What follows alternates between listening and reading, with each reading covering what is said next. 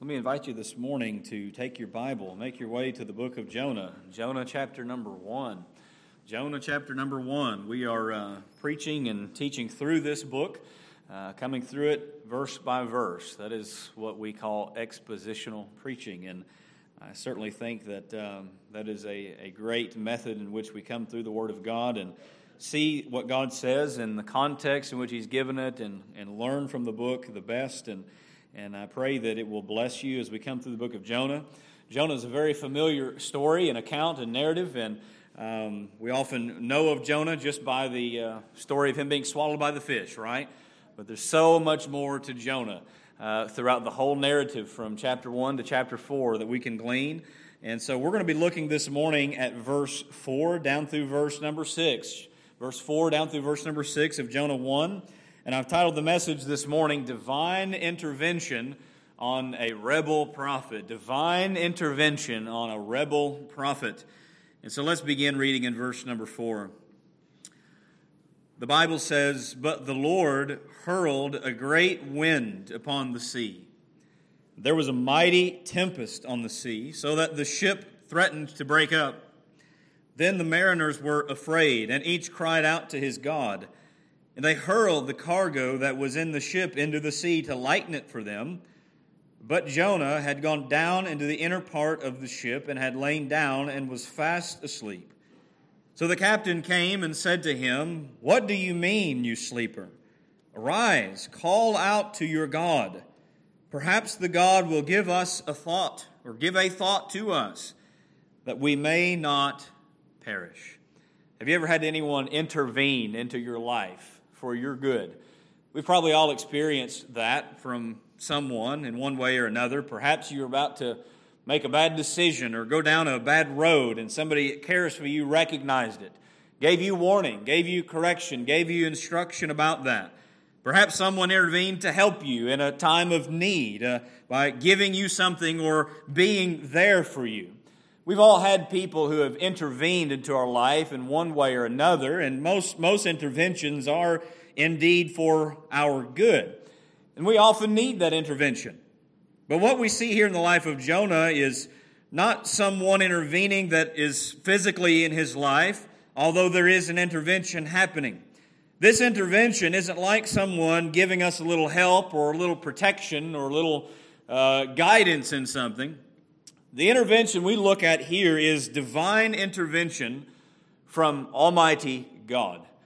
God is intervening into the life and narrative of Jonah for a specific purpose. And this intervention is corrective, it is disciplinary in nature.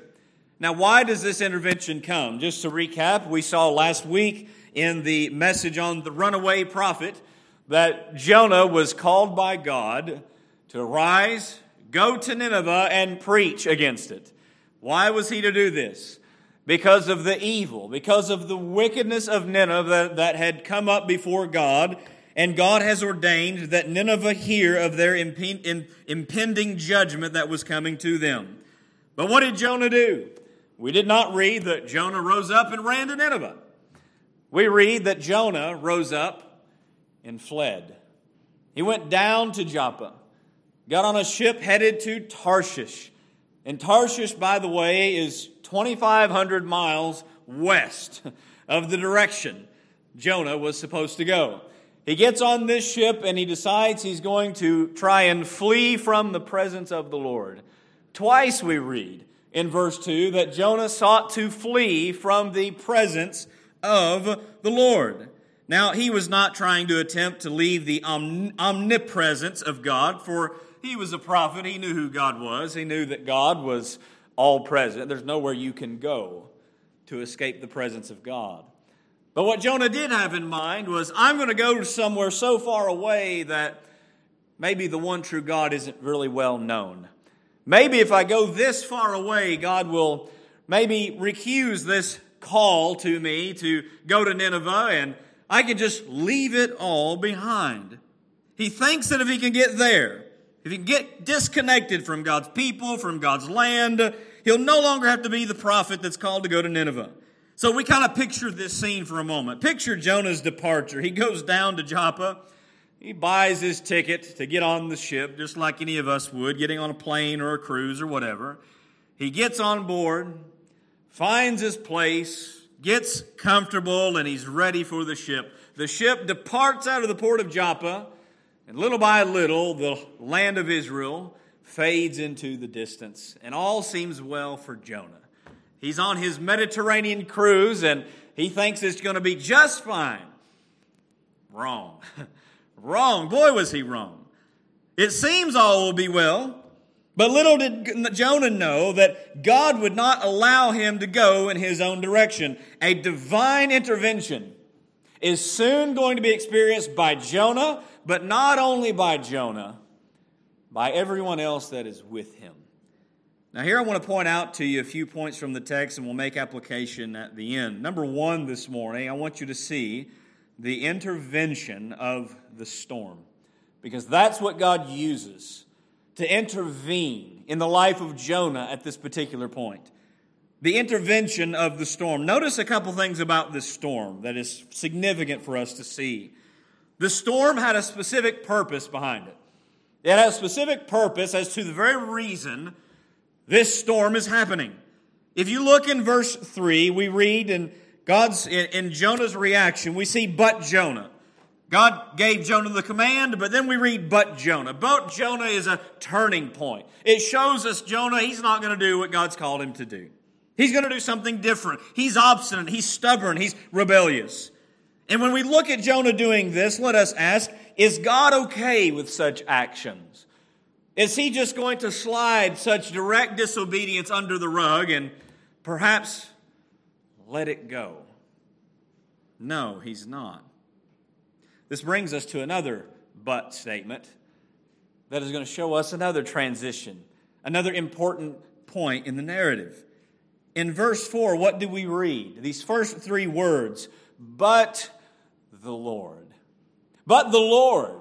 You know, we see that often through scriptures. But God, but the Lord. And every time you read that, there's a, a significant point that is made, a transitional point in the truth being conveyed. We ought to be grateful for this very transition that we see. We think about some examples just for your, just for, just for encouragement this morning. Joseph was betrayed and sold into Egypt by his brothers. In Acts 7 in verse 39, we read, But God was with him. But God, what a horrible thing to happen to Jonah, but God was with him. Joseph experienced evil from all of this, but he said later in Genesis 20, but God meant it for good to bring about the salvation of his people from the famine. The psalmist said in Psalm 73 26, My flesh and my heart may fail, but God, but God is the strength of my heart and my portion forever. We're thankful for that, aren't we, church? Paul described how depraved and dead and lost mankind was in Ephesians 1, Ephesians 2, 1 through 3. But then in verse 4, we see a transitional statement. But God, but God, rich in mercy, because of the great love with which He loved us, even when we were dead in our trespasses, made us alive together with Christ. By grace you have been saved. How many of us are thankful for these but God transitions of truth? We should be. And here we find another one. Now, in Jonah's case, it may not seem so good at first, but it actually is for Jonah's good. When the Lord, when you're when looking at the transition of this text, what do you find? You find that the Lord specifically is acting upon Jonah's life direction in a way that is not so pleasant, in a way that you and I would probably rather not experience.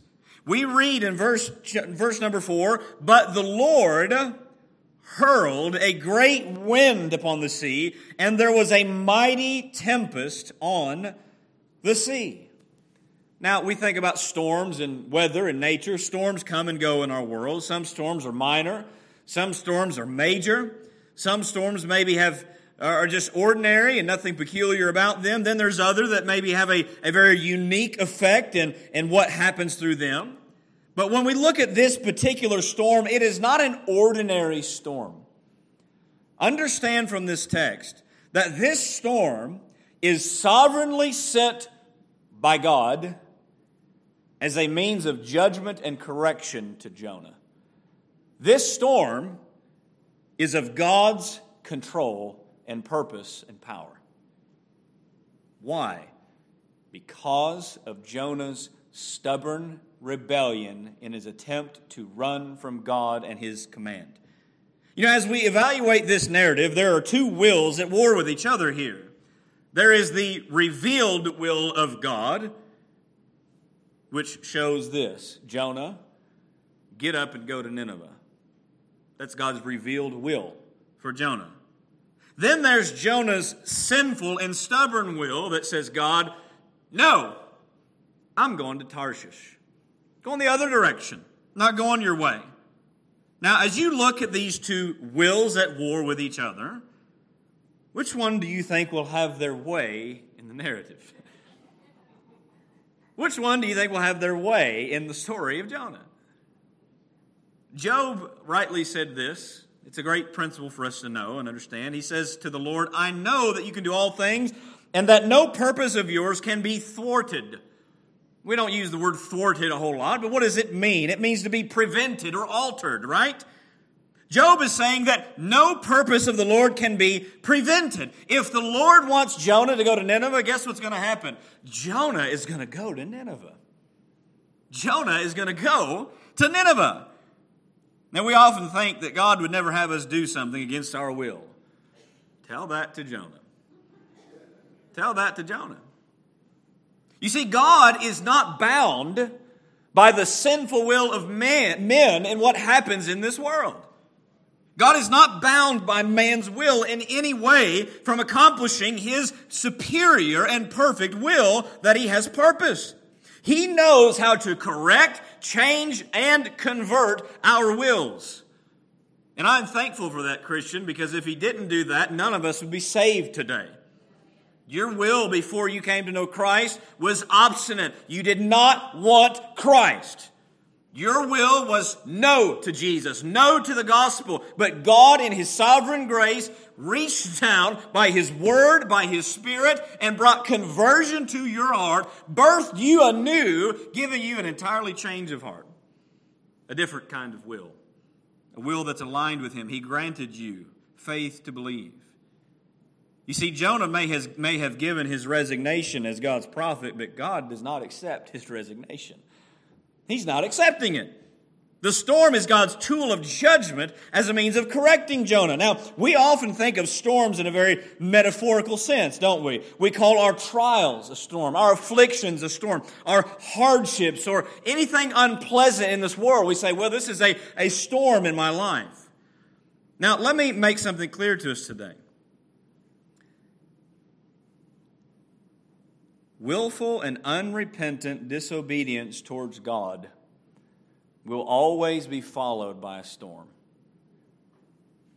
Willful and unrepentant, key words, disobedience towards God will always be followed by a storm. Now, don't mistake me. This doesn't mean that every storm in our life is a result of sin. Sometimes storms are just there to test our faith and grow us in our faith part of God's perfect providence in developing us and bringing us where we need to be. But the Bible is very clear that sin will always bring you great difficulty and hardship, especially if you are a child of God. Because as a child of God, you're a child of the Holy Heavenly Father. One, we have the Word of God and we ought to know better. Two, we're accountable to that Heavenly Father. Imagine my children coming in here and acting like heathens in this place. Don't say nothing. You've probably seen it happen already. But, but imagine they kind of just go overboard. They begin drawing on the walls, jumping over the pews, flipping things over, stealing your purpose, purses, all these sorts of things. And I just watched it happen and thought, that's no big deal. They're just kids. They're just having fun, right? I just let all of that happen. As a father, what's my responsibility with rebellious, rambunctious kids like my own. Correct them. Correct them. If they're doing something that is dangerous and going to be detrimental to them, you intervene in their life. Spurgeon has this idea, uh, this, this fetish with, with wanting to always, as soon as the door opens to the outside, he's gone. Well, our front door, if you know where we live, we're not too far from a pretty busy road. So as soon as that door opens, he darts out and he tries to run towards the road. What kind of parent would I be if I did not run and chase him and snatch him from going to the road? Fathers protect their children and guide their children and watch over their children and correct their children. And did you know that this is how God deals with his people because his people are their children, are his children? They are his spiritual children and he is our heavenly father. Proverbs 3 11 and 12 says this My son, do not despise the Lord's discipline or be weary of his reproof, for the Lord reproves him whom he loves, as a father the son in whom he delights. Now, understand this, Christian. If you decide to run from God and live in rebellion and disobey and just disregard Him, if you really know Christ and you just want to disregard it all, don't be surprised when a storm enters your life. And God is using something to get your attention.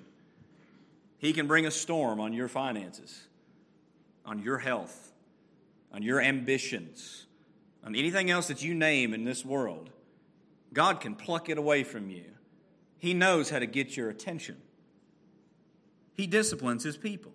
You see, the storm came on the sea in that location at that time because the rebellious Jonah is fleeing God's will on that ship to Tarshish. Now, Jonah probably thought that all was fine with God in this decision. After all, I mean, it was so easy to go down there and get the ticket, get on the boat. I mean, he didn't have a flat tire on the way or anything weird happen that we read of. He's probably thinking, well, things are going pretty smoothly. This is probably just fine. God will get somebody else to go to Nineveh. It was the opposite. And bear this in mind. I like this quote from William Banks. He says, When a person decides to run from the Lord, Satan always com- provides complete transportation facilities. In other words, Satan's more than ready to make it easy for you to go the wrong direction. In fact, that's usually how it starts. Something that looks like an easy step towards this direction or that direction that's away from God, and there you go. There you go. Do not mistake that for the Lord's approval of your disobedience because it looks like you have a clear path. This storm proves otherwise for Jonah because it has a specific purpose. It is directed at him. But notice with me, letter B, that this storm not only was it specific in its purpose, but it had a special power with it. Now, what's fascinating about this storm is the nature in which it comes. The storm here, understand, it wasn't on the radar, wasn't predicted to cross their path. Now, today we're blessed with technology and different things that help us get, I'm going to call an educated guess at what the weather's going to do. Because the weatherman has often been found to be a liar, right? Promises a week of cool days and it's still hot like the Sahara. I mean, it, we get mad at the weatherman. But there's some big things that we can see. You look at the news right now, you see big storms forming on the Atlantic, hurricanes and such, and there's, there's, there's, there's advanced warning about these things, right? But even long ago, a skilled sailor had some idea about incoming weather just by natural, natural understanding. They've been on the sea long enough, they, they can tell when the weather's going to get bad and this is going to happen. But what do we notice about this storm? We read in verse 4 that the Lord did with the storm. The Bible says he hurled this storm. He hurled it. What's it mean to hurl? The word hurled here means to throw far, to be hurled down. The word for hurled is, is used elsewhere of throwing a javelin. And I put this example in your notes is that when, when King Saul tried to kill David, you remember how he tried to kill David? David was playing the harp for King Saul, and what what King Saul do? He hated David. He wanted him dead because David was the rightful next king. He took up a javelin and he hurled it at David. He threw it with, with force, with might, with, with trying to be precise, right? That's what happens when you hurl something, you throw something with power. And God here, understand, He has targeted Jonah's ship with a powerful storm, and God always hits where, God always hits where He aims. God doesn't ever miss. He doesn't miss what He aims at say, well, can the Lord really do this? The weather? I mean, such a powerful part of creation. Understand, He who created all things can control all things. He can do whatever He wants. He's God. You think about who it is that really controls the weather and all that we see in our world. It's Almighty God. He created them. He set them in their place.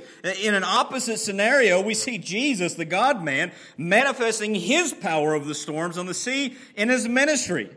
Matthew 8, 27 says, The men marveled, saying, What sort of man is this that even the winds and sea obey him? They were in a storm, tossed fearful for their lives. Jesus got up and said, Peace be still, and all was calm. All he had to do was speak. And that was it. But what do we read in our text? Verse 4 this storm is no average storm on the sea. It's a great, it brought, there was a great wind that brought a mighty tempest. And what is this storm doing in verse 4? The Bible says that it's so powerful that the ship threatened to break up. The wooden ship. Now, ships back in that day, they weren't near as durable as ships of today, but they still were, there were still some strong ships made.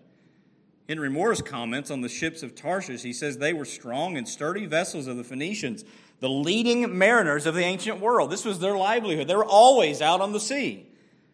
But what ship is so tough that it can withstand the power of God? None.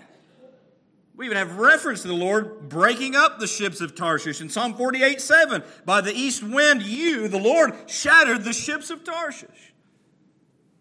There's nothing that can overcome the power of God. Do any of us ever uh, do any of us recall what the builder of the Titanic said about his mighty ship? Thomas Andrews, he was he was inspired to build a ship that would be legendary during his time. And after the construction of the mighty Titanic, that British luxury ship, a reporter asked him how safe the Titanic would be. And his response was this even God Himself couldn't sink the ship. We all know who that turned out, don't we? You see, Jonah is confident that the ship is going to get him all the way to Tarshish, but how greatly his confidence is misplaced. How greatly that happens to us. Because you understand that in disobedience we become proud, and pride, pride always makes us blind and dumb. That's, its rea- that's what it does to us. It blinds us from seeing reality, especially in the spiritual lens we need to see. Job said, Who has hardened himself against him and succeeded? The answer is no one. So when God is at work, it doesn't matter how much confidence you might have, it's misplaced. God's intervention always succeeds. And he intervenes with this storm upon Jonah. But notice with number two, we see the next aspect of this narrative, and a couple things I want to point out to you with it. We see the reaction of the sailors. The reaction of the sailors, I bring this up because it's going to tie into the bigger picture application from Jonah. Because the reaction of the sailors provides really a contrast to all believers in the world in one way. Notice three reactions from them. First one is the sailors reacted emotionally with fear. That was a given. How would you expect the sailors to react on a ship in the midst of a mighty storm? Well, when we think about sailors, have they not ever sailed in the sea on a storm? Of course they had. Now, one thing that you want when you go out to sea and a storm comes through and the waves get rough is that the captain and the crew, they're reassuring to you and comforting you that it's all okay. I've been on one cruise in my life, and it's a pretty fascinating thing. You get out there in the middle of the ocean, and there's no land in sight, and you kind of feel how small you are. That all of your life depends on this ship. We've had some storms come through, nothing huge. But I've seen some storms in video I didn't experience where the cruise ship was rocking back and forth and even the crew was trying to hang on to things, right? That'll make you not want to get on one again. I still might do it someday if the Lord provides that, but still, the danger. The danger of that. You think about the fear that comes along with that. Now, now understand, these are skilled sailors. It didn't matter how skilled these sailors were, though, because their reaction tells us everything. In verse 5, what do we read? Then the mariners were what? They were afraid. You know, skilled sailors are not typically afraid of just your casual storm that comes on the ocean or on the sea. This storm actually cuts to them. This storm actually has them shaking in their boots. They were frightened. This must have been a harsh storm. And why are they afraid? Because of what's happening. Notice this the ship threatened to break up. Can you imagine being on an old ship like that that's made of wood and you're in the midst of a storm and you hear it creaking and cracking and wood snapping in different places? Can you imagine hearing that? Now, there's a reason they should be afraid. Because if the ship breaks up and no longer can float, what's that mean for them? They're stranded in the middle of nowhere in the sea most likely going to die. Their, their, their lives are at stake. They're headed to gr- the grave in the water. Now, what's the central fear here for them? Their fear is the fear of death. You understand, the fear of death resides in every person, one way or another. Some try to deny it, some ignore it. Some try to just avoid thinking about it altogether because, well, it's inevitable and I'm not ready for it. I don't want to know. Some use various coping methods to cope with fear of death. But it's a universal reality for all people, especially for the lost, unregenerate world. Why is that? Because most people don't have a clue what happens after death and they're not ready for death. Only one life you get in this world. And once you die, that's it, and you're headed on to eternity. And most people don't have a clue what's coming after that. They fear death. Now, it's a little different for the perspective of the believer in Christ. Why is that? Because we know what happens after death. We know to whom we belong. We know whom we have believed in. There is assurance of salvation in Christ Jesus the Lord. Here's what the Hebrew author said in Hebrews 2 14 and 15. Since therefore the children share in flesh and blood, he, being Christ himself, likewise took part of the same things, meaning he took on flesh. Here's why. That through death he might destroy the one who has the power of death, that is the devil, and deliver all those who through fear of death were subject to lifelong slavery. You see, before we knew Christ, death gripped us like a piece of iron, like iron shackles. But it's not that way anymore. Now, while no believer desires to die soon, we at least have assurance of the truth where we're going. These sailors, they don't have that assurance. They're afraid because this storm is threatening their one and only life in this world. Here's a question for you if you're sitting in this room do you have assurance? If you died today, if today is the last day that you get to live, do you really know what's going to happen to you?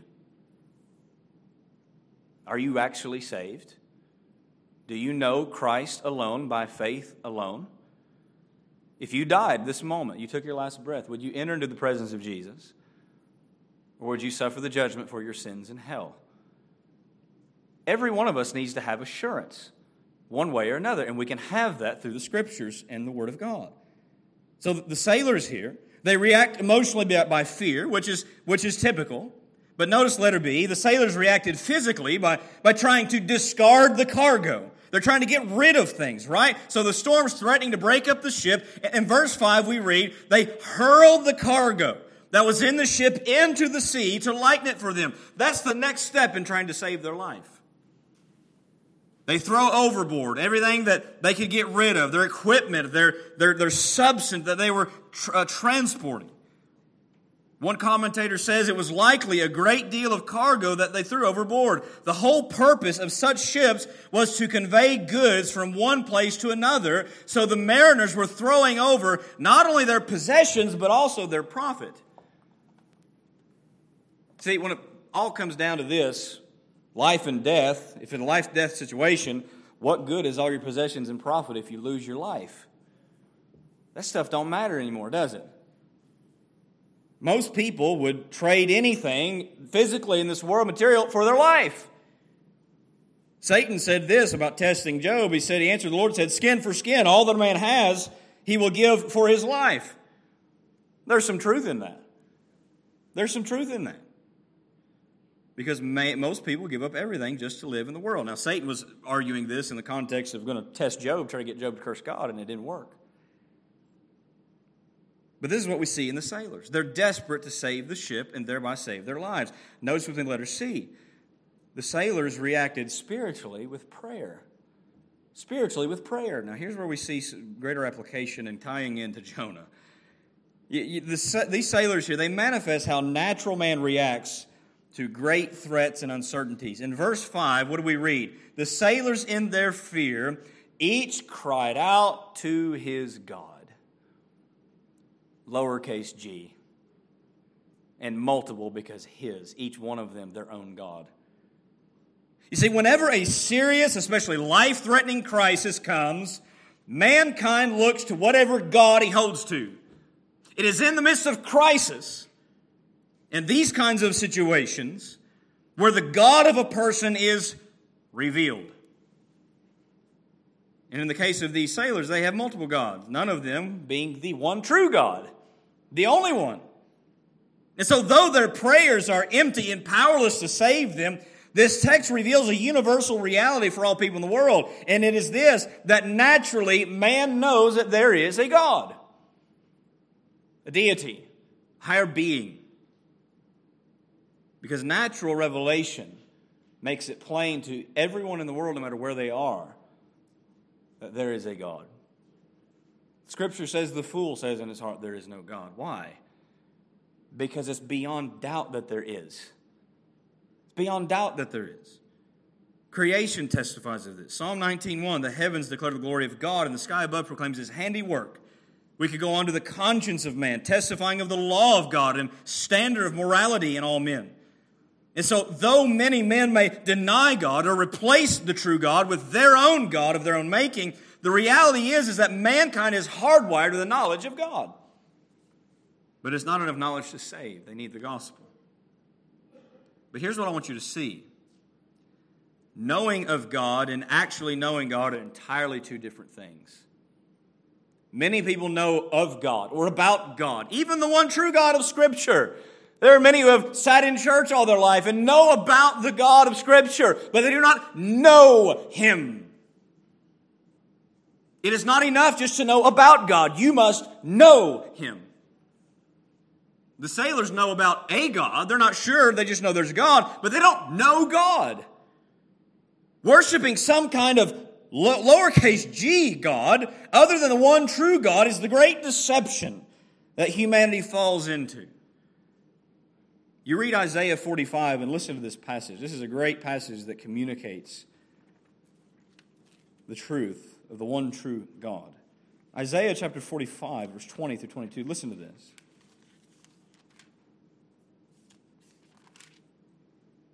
Look at what the one true God says.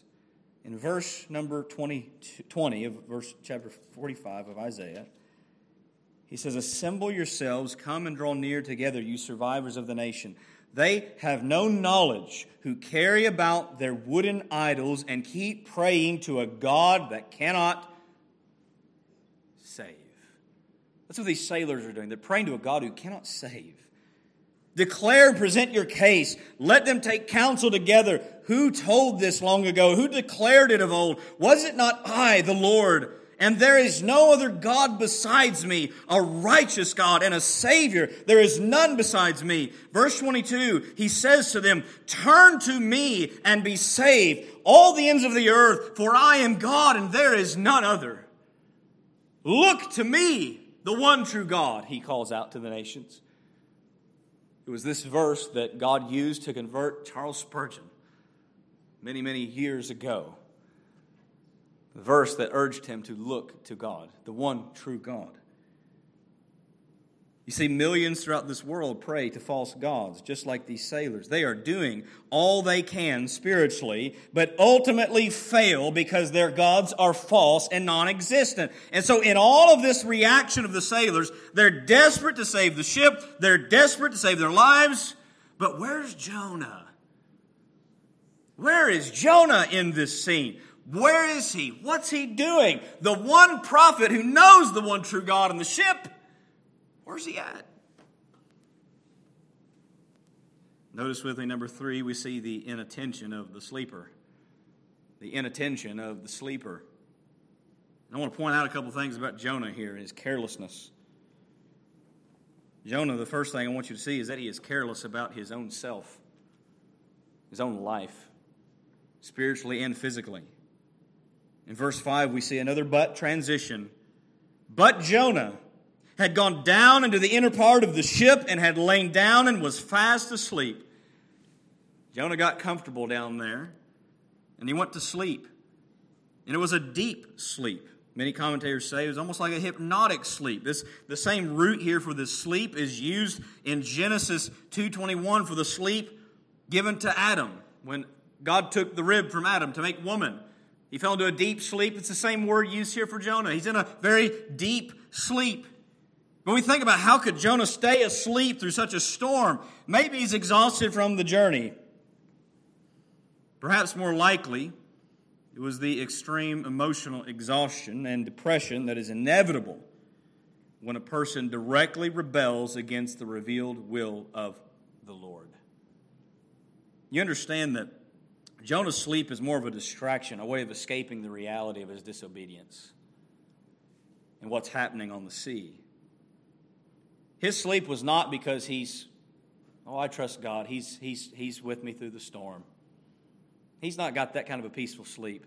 Like Jesus, you know, on the boat, sitting in the back of the ship, disciples afraid everything's going to go down, and, and Jesus just asleep. Jesus, he was asleep because he was in control of it all. Jesus gets up and calms the storm, but Jonah, he's caused it. He's caused the storm.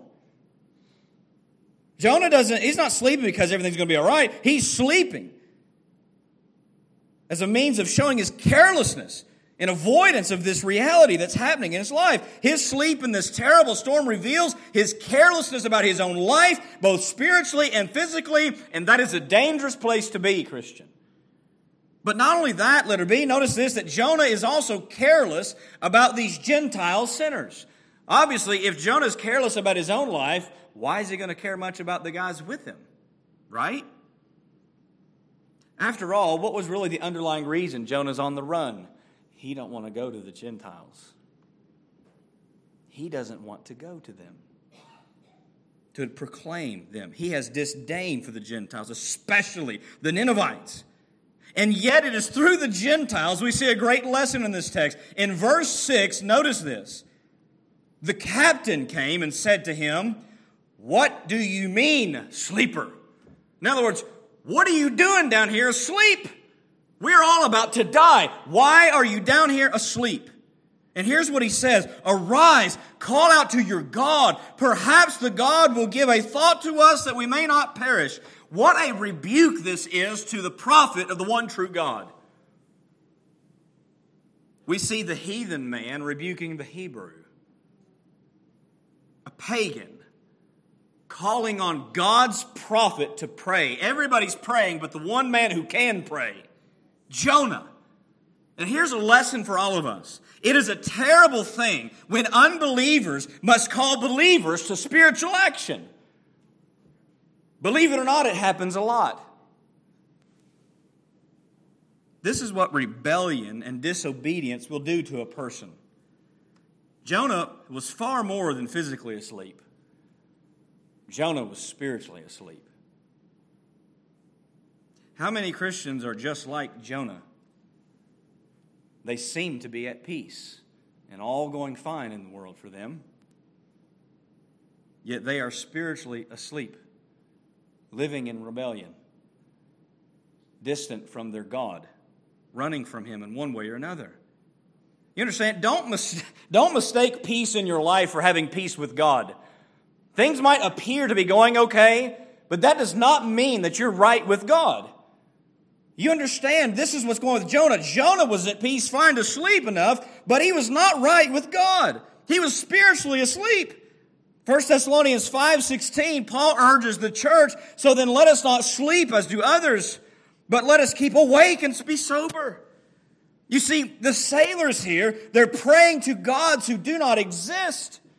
What is Jonah's calling? It is to preach the true God to Nineveh, the pagans.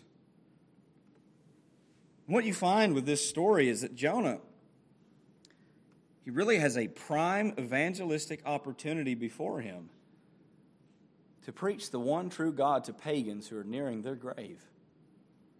But in his rebellion, he can't bring himself to do that because it's all his fault to begin with. Nevertheless, he forsakes the opportunity. Here's, a, here's a, an account that I think is very fitting and interesting. I remember reading this account when I went to the Titanic Museum in Gatlinburg, Tennessee. I want to share it with you. It's fascinating. In 1912, Chicago's famous Moody Church called a man named John Harper to be their pastor. John Harper was a Baptist evangelist from Scotland. He was a widower and a father. He had a six year old daughter. And with his six year old daughter and her cousin, he boarded the Titanic to come to America. Survivors of that event tell the account of his, his story how that after the ship struck the iceberg and began sinking, he put his daughter on a lifeboat, and I'm assuming her cousin, if she wasn't mentioned, but I'm assuming she's with him. And he worked staying on the ship, calling women and children to get in the lifeboat, and specifically calling out to all those who are unsaved, trying to significantly emphasize those who don't know Christ get on the boat. So he continues there. And with the lifeboats being gone, Harper preached the gospel to those who remained on that sinking ship. He gave his life jacket to another man and then jumped in the water and clung to a piece of floating wreckage. The numbness of the hypothermia took hold of Harper. With his teeth chattering and his body shaking and shivering, Harper saw a man floating nearby and called out, Man, are you saved? The stranger said, No, I'm not. Harper shared the gospel with that man who then professed faith in Christ. A short time later, this new believer was pulled from the water by a passing lifeboat and lived to tell the story. John Harper was never found after all the wreckage in the boat, but he used the sinking of the Titanic as an opportunity to preach the gospel. Jonah has a great opportunity here to preach the one true God. But instead of seizing an opportunity, he doesn't do anything. What does he do at this point? He does nothing. He doesn't even respond to him. He doesn't even talk to this captain, he doesn't talk to the sailors, he doesn't even respond to them. He could have been like John Harper and, and preached the true God, or the Apostle Paul who comforted the people in his shipwreck about the God of sovereignty and, and their voyage. Perhaps the captain waking Jonah up saying, Arise, struck a nerve with Jonah. What, did, what was the first word of Jonah from God? Arise, go to Nineveh. You see, when a believer is walking in unrepentance, they are miserable. Jonah's in a miserable state. And, Christian, when you decide you're going to walk away from God and do your own thing, if you're truly saved, you're going to be in a miserable state. It's an uncomfortable thing. Just ask David from Psalm 32. The Lord's hand was heavy on him. Jonah is a miserable man. It's only going to get worse. But here's what I point out to you tonight, today. Number four. I know this is more than my usual points, right? Hang in there. I'm almost done. I want you to see the application for the saints. There's three applications I want to bring to your mind and your heart from this short little passage. Number one is this we must see the high cost of disobedience because we too easily downgrade that in our minds. We must see the high cost of disobedience. What did Jonah's disobedience cause? The disciplinary hand of God. The divine intervention was directly aimed at Jonah. And do you understand that when we as God's people decide to disobey, when we decide to live however we please in our flesh, we invite the disciplinary hand of God upon ourselves. You're inviting God. Bring it on. Chastise me. When you and your pride run away from Him. Proverbs 15:10 Solomon writes, "There is severe discipline for him who forsakes the way. Whoever hates reproof will die." Discipline, understand, is always painful for us. Because here's the reality. You get to choose what sins you indulge in, but you don't get to choose the consequences. You do not get to choose your punishment. You do not get to choose how God brings disciplinary action upon you. See, Jonah shows us that once we have resolved to sin against God and go our own way, any one of us can act in some of the most surprising of ways in our flesh. Because he doesn't care about his rebellion and how it threatens the lives of these men. And this brings another aspect to the danger of disobedience, the high cost of it. Your sins, they do not only affect you, they affect others around you that you love. Amen. Sin never just affects you only. It always has a, a, a ripple effect on other people. What's we, what do we see with Jonah? He's putting the lives of other sailors at risk as well as his own. Let us never think that our sins are isolated. What you do affects you and those you love. You remember the sin of a man named Achan in Joshua 7? Decided he would willfully and directly rebel against the Lord, and his sin brought punishment not only on him, but also on his own family. So don't think that when you decide you're going to live as a drunk, that, doesn't, that only affects you, it doesn't affect anybody else. Don't think that when you decide to commit adultery that, well, that's just between me and this person, it's not going to affect anybody else. Don't think that throwing away your life gambling or, or indulging in pornography, which is probably the, the, the most, most isolated sin that people justify, don't think that all of these things are just about you. And, well, if God judges me, they will impact your family and your friends. Maybe even your church family. Sin is not isolated. Christians in sin do not realize how their sin is impacting other people around them physically and spiritually. Our lives impact others one way or another. Romans 14, 7, for none of us lives to himself and none of us dies to himself. We must see the high cost of sin. That's application number one. Number two, application. We must know that all discipline is purposeful. Purposeful. You see, God ordains all discipline with an expected end. It is for His glory and ultimately for our good too. You see, this storm that's brought upon Jonah, it is a correction. Why? Because God corrects His children. Let me read to you a passage here that will communicate this real briefly. Hebrews 12, 5 through 11. Notice what he says to these Christians. And have you forgotten the exhortation that addresses you as sons? My son, do not regard lightly the discipline of the Lord, nor be weary when reproved by him, for the Lord disciplines the one he loves and chastises every son whom he receives. It is for discipline that you have you have you endure. For God is treating you as sons, for what son is there whom his father does not discipline? If you are left without discipline, in which all have participated, then you are illegitimate children and not sons. Besides this, we have had earthly fathers who disciplined us and we respected them. Shall we not much more be subject to the Father of spirits and live? For they disciplined us for a short time as it seemed best to them. But he disciplines us for what? For our good that we may share in his holiness. For the moment, all discipline seems painful rather than pleasant, but later it yields the peaceable fruit of righteousness to those who have been trained by it. What do you learn from this that applies directly to Jonah in each of our lives? Who does God discipline? Only his own children. If you don't get discipline, you're not his child. He disciplines his children. Why does he discipline his children? Because he loves them. Discipline flows from love, not anger, love. Every time I have to correct my own children, bring discipline on them, I emphasize to them, I do this because I love you. Love. Love is what seeks the right path for those whom you love. And that is what God is doing for Jonah. So understand this that the life of the Christian is to be obedient life, fulfilling his purposes in, purposes in us. And when we go astray, like any good parent, God issues his correction. God loves Jonah in this story. It may not look like it on the outside. God loves him. And that's the reason he's chastising him. He had to be corrected.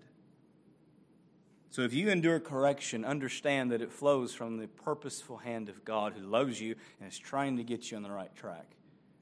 But lastly, letter C, one thing I want to point out to us is that we today, by way of application, we need to awake from spiritual sleep.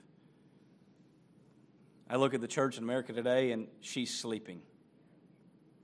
She's spiritually sleeping. Spiritual sleep is seen in many ways. Disobedience is one of the plain ones. We see it in Jonah, what it caused Jonah to do and not to do. It made him careless, it made him callous, it made him comfortable. And you understand, you look at the direction of Jonah, you look at the damage from Jonah, you look at the danger in Jonah's life, sin is costing a lot. It's time for Jonah to wake up. But the same could be said of the church today in a lot of ways. You understand the pagan world around us is perishing, calling on their false gods, living in their sin, uh, while the church is fast asleep who knows the true God and says nothing about it. The church, by and large, is disobedient to God's commission to us to go to the nations and give them the gospel, including our own. Our nation needs the gospel. Our community right here in Van Buren needs Jesus. Your neighbors need Jesus. Your family needs Jesus. We too easily slough off these responsibilities given to us. Sinners are perishing, and we have the answer. We have been spiritually asleep. Romans 13, 11 through 14. Last verse I'll give you. Paul says to the church here, besides this, you know the time that the hour has come for you to what? Wake out of sleep. They weren't taking a nap. He's talking about a spiritual reality. For salvation is nearer to us than when we first believed. The night is far gone, the day is at hand. Let us cast off the works of darkness and put on the armor of light. Let us walk properly as in the daytime, not in orgies and drunkenness, not in sexual immorality and sensuality, not in quarreling and jealousy, but put on the Lord Jesus and make no provision for the flesh to gratify its desires. You know how I can see that the church is asleep? Because they engage in a lot of these activities and think it's no big deal. We've got to wake up. We need the Lord to wake us up, to bring revival to us, so that we can be obedient to his own commission given to us. So Jonah has experienced in this text a divine intervention. I hope you see that his sin is careless and it is costly. He has put himself and others in danger. He is asleep in his spiritual state, and we must learn from Jonah lest divine intervention come in our own life. So I challenge us today as we think on this text what about you, Christian? Are you like Jonah in your heart? God ain't called you to Nineveh, but there's a lot of things He's called you to do. Are you like Jonah in your heart today? Careless, cold, callous, distant? Are you disregarding the Word of God for your life?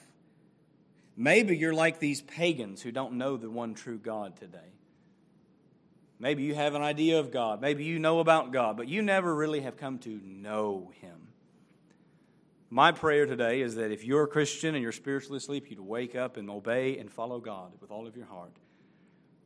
And if you're not a Christian and you don't know God, that today would be the day you see your sin for what it is and Christ as the Savior alone who can save you. That you would, as God said through Isaiah, look unto me and be saved, all the ends of the earth, for I am God and there is none else. Look to Him. Let us stand to our feet as we close in song. Father, we bow before you this morning and thank you, Lord, for this word and this text. Father, so much of this text easily hits home in our lives, in our hearts. For we are naturally prone to run the opposite direction. Our flesh is constantly pulling towards the world away from you, away from your word. I don't know the condition of the hearts or the lives of people in this room. I only know my own. It's my prayer, Father, that you would work in us as you see fit that you would awaken us, Father, from spiritual sleep to be obedient, holy people unto you. If there's one soul in here that does not know Christ, I pray that you bring conviction over them. Make known the gravity of their sin, the judgment they're worthy of and headed towards, and that Christ alone is their Savior. Bring them to faith as only you can. We pray it in Jesus' name.